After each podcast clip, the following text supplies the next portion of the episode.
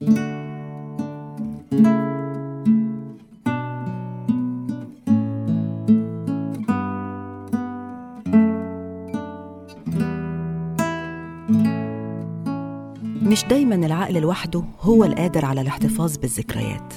أحيان كتير حواسنا الخمسة بتخزن جزء كبير من خبراتنا في الحياة، حاجات شفتها، أصوات سمعتها، أو أشياء لمستها ممكن تستدعي في لحظة مواقف وبشر وأزمنة. كل حلقة هتكون رحلة عبر حواس أحد الأشخاص نفتح فيها خزنة ذكرياته من خلال اللي هتستدعيه حواسه الخمسة. انتم بتسمعوا بودكاست ذاكرة الحواس، وحكون معاكم في الرحلة منى الشايب.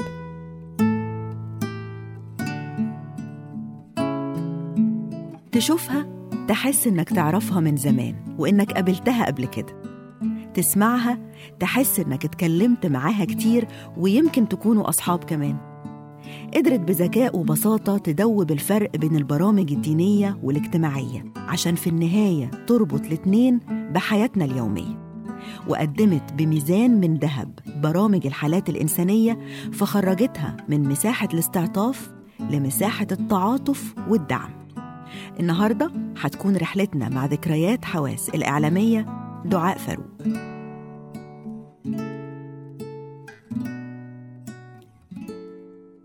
دعاء اختارت إنها تبتدي الرحلة بحاسة السمع، وبالتحديد باللي سمته الموسيقى التصويرية للجيل بتاعها. كان الراديو الصبح، إذاعة البرنامج العام والشرق الأوسط، بين الاثنين، بس غالبا كان البرنامج العام. وكان الأغنية بتاعت بالسلامة يا حبيبي بالسلامة، أنا صوتي وحش طبعا في الغنى، بس دي كانت حاجة كده يعني لما تقعدي مثلا خمستاشر سنة، تمنتاشر سنة، عشرين سنة تسمعيها، أنا مش عارفة كام سنة، مع الراجل اللي كان بيقول مع السلامة شوف مصلحتك. مم.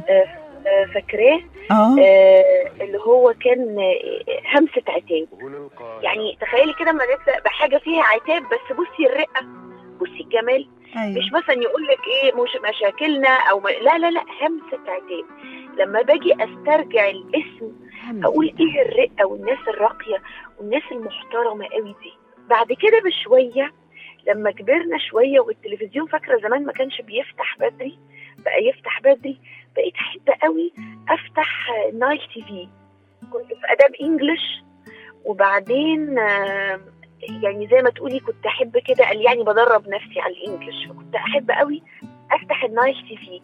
فكنت أحب قوي أسمع ريهام السهلي في نايل دي جي. لما بقت ريهام السهلي صاحبتي بقيت أقول لها على فكرة أنا كنت one of your, of your fans، يعني كنت أحب قوي أسمعها. وهي إيه كان صوتها رفيع كده، وبتقعد تتكلم عن الأغاني العربي بالإنجليش، فكان بالنسبة لي برضو إحساس، أنا بقولك إيه، نقلات كده من حياتي يعني وأنا صغيرة ولما كبرت. على فكرة أنا كنت أتاتشد قوي بالإذاعة والتلفزيون من وأنا صغيرة، من غير ما أعرف إن أنا هبقى مذيعة ولا حاجة ولا بشتغل في السكة دي. بس لما أعلنوا إنه في حاجة اسمها صباح الخير يا مصر، أنا كان عندي حالة ذهول إن إحنا هنصحى سبعة الصبح نفتح نلاقي التلفزيون بيشتغل. وفكرة ساعتها إنه كان أول كانت أول حلقة كان فيها طبعا الإعلامية الكبيرة نجوى إبراهيم، بس كان معاها مذيعين الأخبار، فما كنتش مصدقة يعني إيه أشوف محمود سلطان بيتكلم باللغة العامية، يعني إيه أشوف أحمد سمير بيتكلم عادي زينا. ده بالنسبة لي كان عارفة فتحة بقي ومش مصدقة. آه يعني أقدر أقول إن أنتي كل الأصوات اللي في حياتك تقريبا اللي مؤثرة كانت كلها ليها علاقة بوسائل إعلام. آه آه تخيلي كده.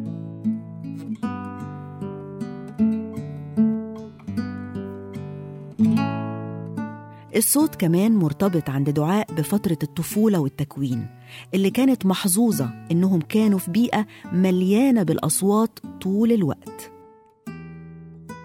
إحنا زمان في طنطا كانت الستات بتبيع الخضار، كانوا بيندهوا على الخضار يمشوا. إحنا يعني كنا إلى حد ما في حتة يعني مش شعبية، كنا في حتة هادية وجميلة يعني. فبس كان حوالينا من كل ناحية طبعا لسه كان في أراضي بتتزرع، ايوه. فكده ستات ياخدوا المحصول من الارض ويمشوا في الشوارع الحلوه يندهوا على الخضار وهي حاطه مشنه الخضار على دماغها. انا فاكره كنا نقعد نقلدهم، بس طبعا احنا كنا نقول مش عارفه ايه يا صبيه حاجه كده، كانوا بيقعدوا يغنوا يقولوا اغاني. اه والله دلوقتي عماله افتكر لما انت كلمتيني وقلتي لي هنعمل ساعات، عماله استدعي كل الاصوات اللي انا سمعتها وفاكراها، فانا فاكره ده. لو رحنا بقى لذاكرة العين، فالحقيقة المشاهد المحفورة في الذاكرة عند دعاء ملهاش آخر.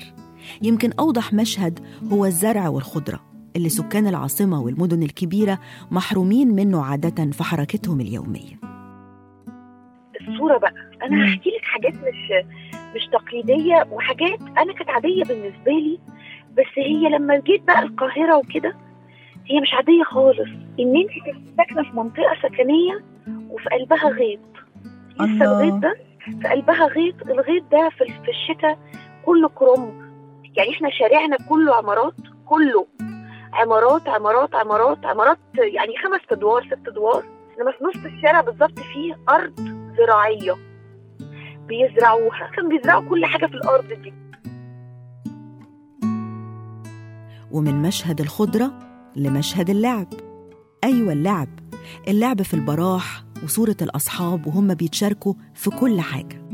على فكرة احنا كنا بنلعب نلعب مثلا نجيب ترابيزة ونحط الترابيزة في الشارع وننزل كلنا الكتب بتاعتنا، عارفة كتب المكتبة الخضراء، ونأجرها لبعض.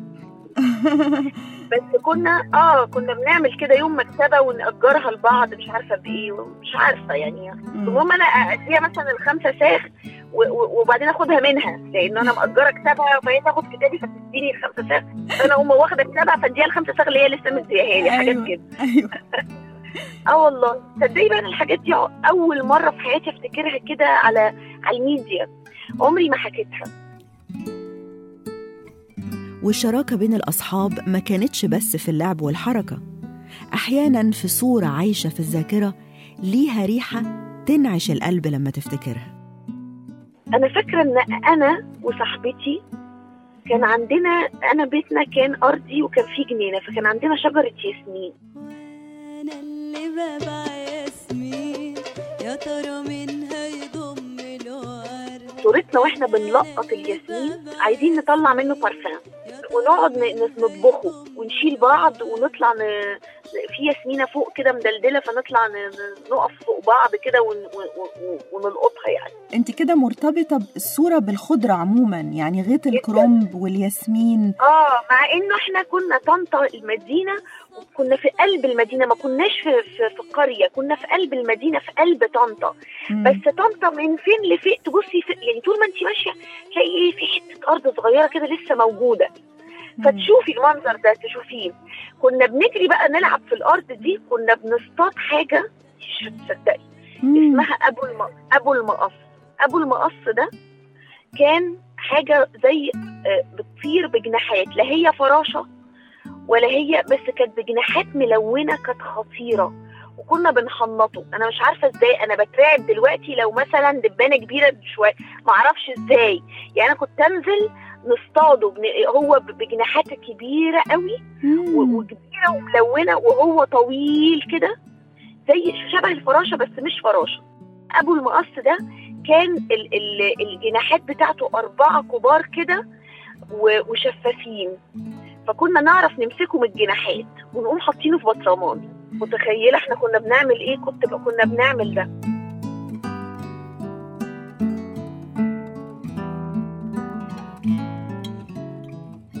ويفضل مشهد كمان للرحلة اليومية للمدرسة من الصور اللي مش بتروح أبداً من ذاكرة دعاء فاروق.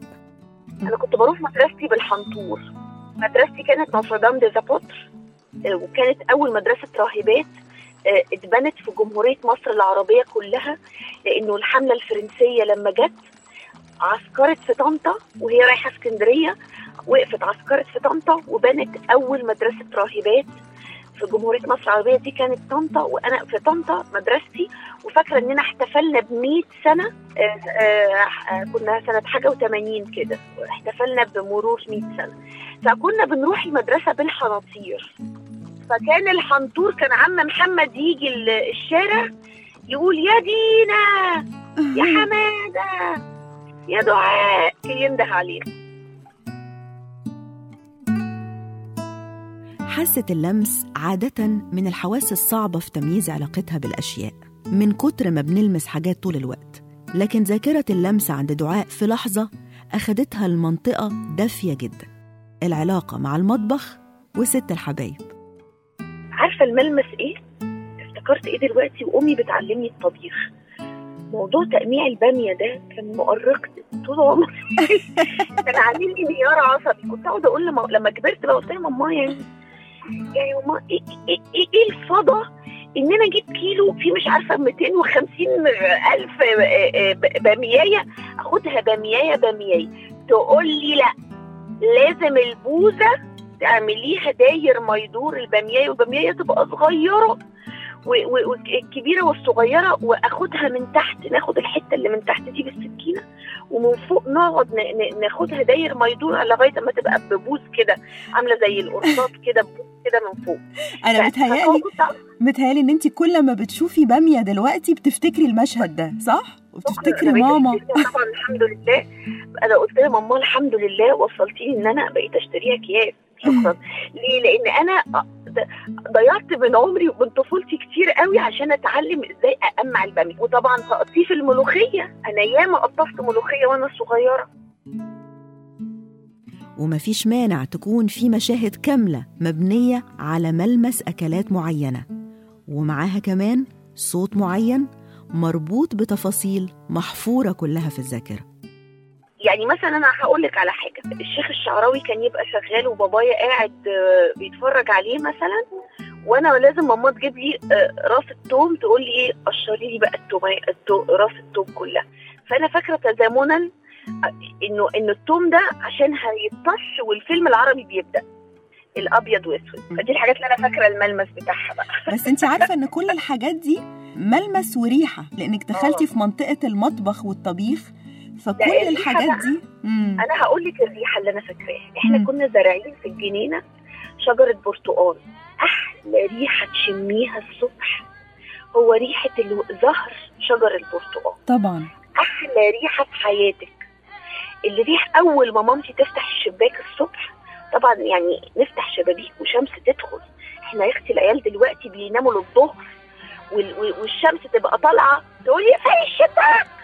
وطبعا الوميتال الوميتال فيش بقى الجو بتاع انك تفتحي الشباك كده وتقومي عامله الشنكل، ايوه، وداخل كده ايه، وداخل اللي هو ايه زي خط نور كده من الشمس كده، ايوه بالظبط، خط نور جميل كده يقوم داخل، وايه وهوا وانت شايفه هوا كده حلو، نسمه حلوه، فيش بقى خلاص بقى تكييفات سخنه وتكييفات ساقعه والوجع في العظم بقى، فيش الكلام ده، هم مش مستمتعين. انا بأشفق على اولادي ان هم لو سالتيهم هيقولك ملمس اللابتوب وملمس الايباد. انت عارفه مشهد الشيش ده وخط النور اللي قلتيه ده مشهد مش موجود عند اجيال كامله دلوقتي، خلاص انتهى، صح انتهى، والله انتهى.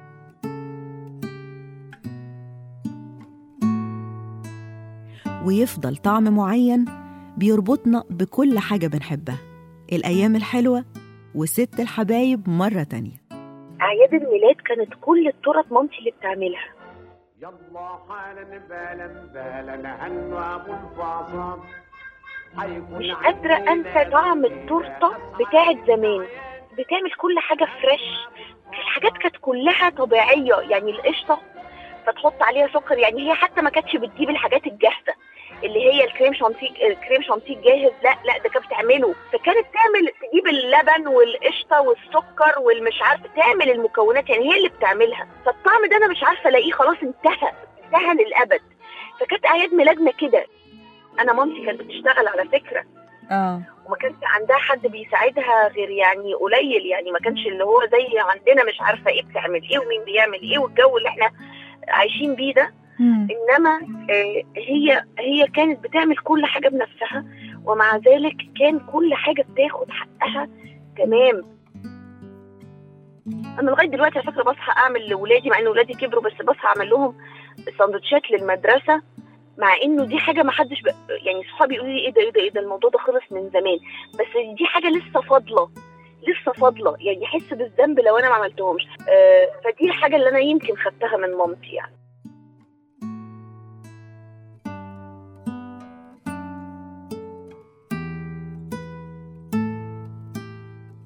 خلصت رحلتنا مع ذكريات حواس الإعلامية دعاء فاروق، اللي الحقيقة تداخلت فيها كل الحواس مع بعض في كل المشاهد اللي استدعتها لما فكرت في كل حاسة لوحدها.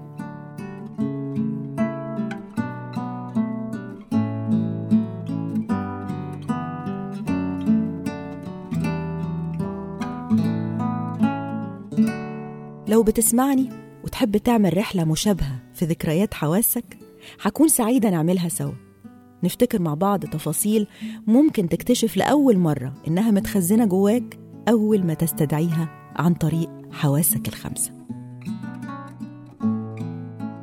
كانت معاكم في الرحلة منى الشايب، وانتوا بتسمعوا بودكاست ذاكرة الحواس.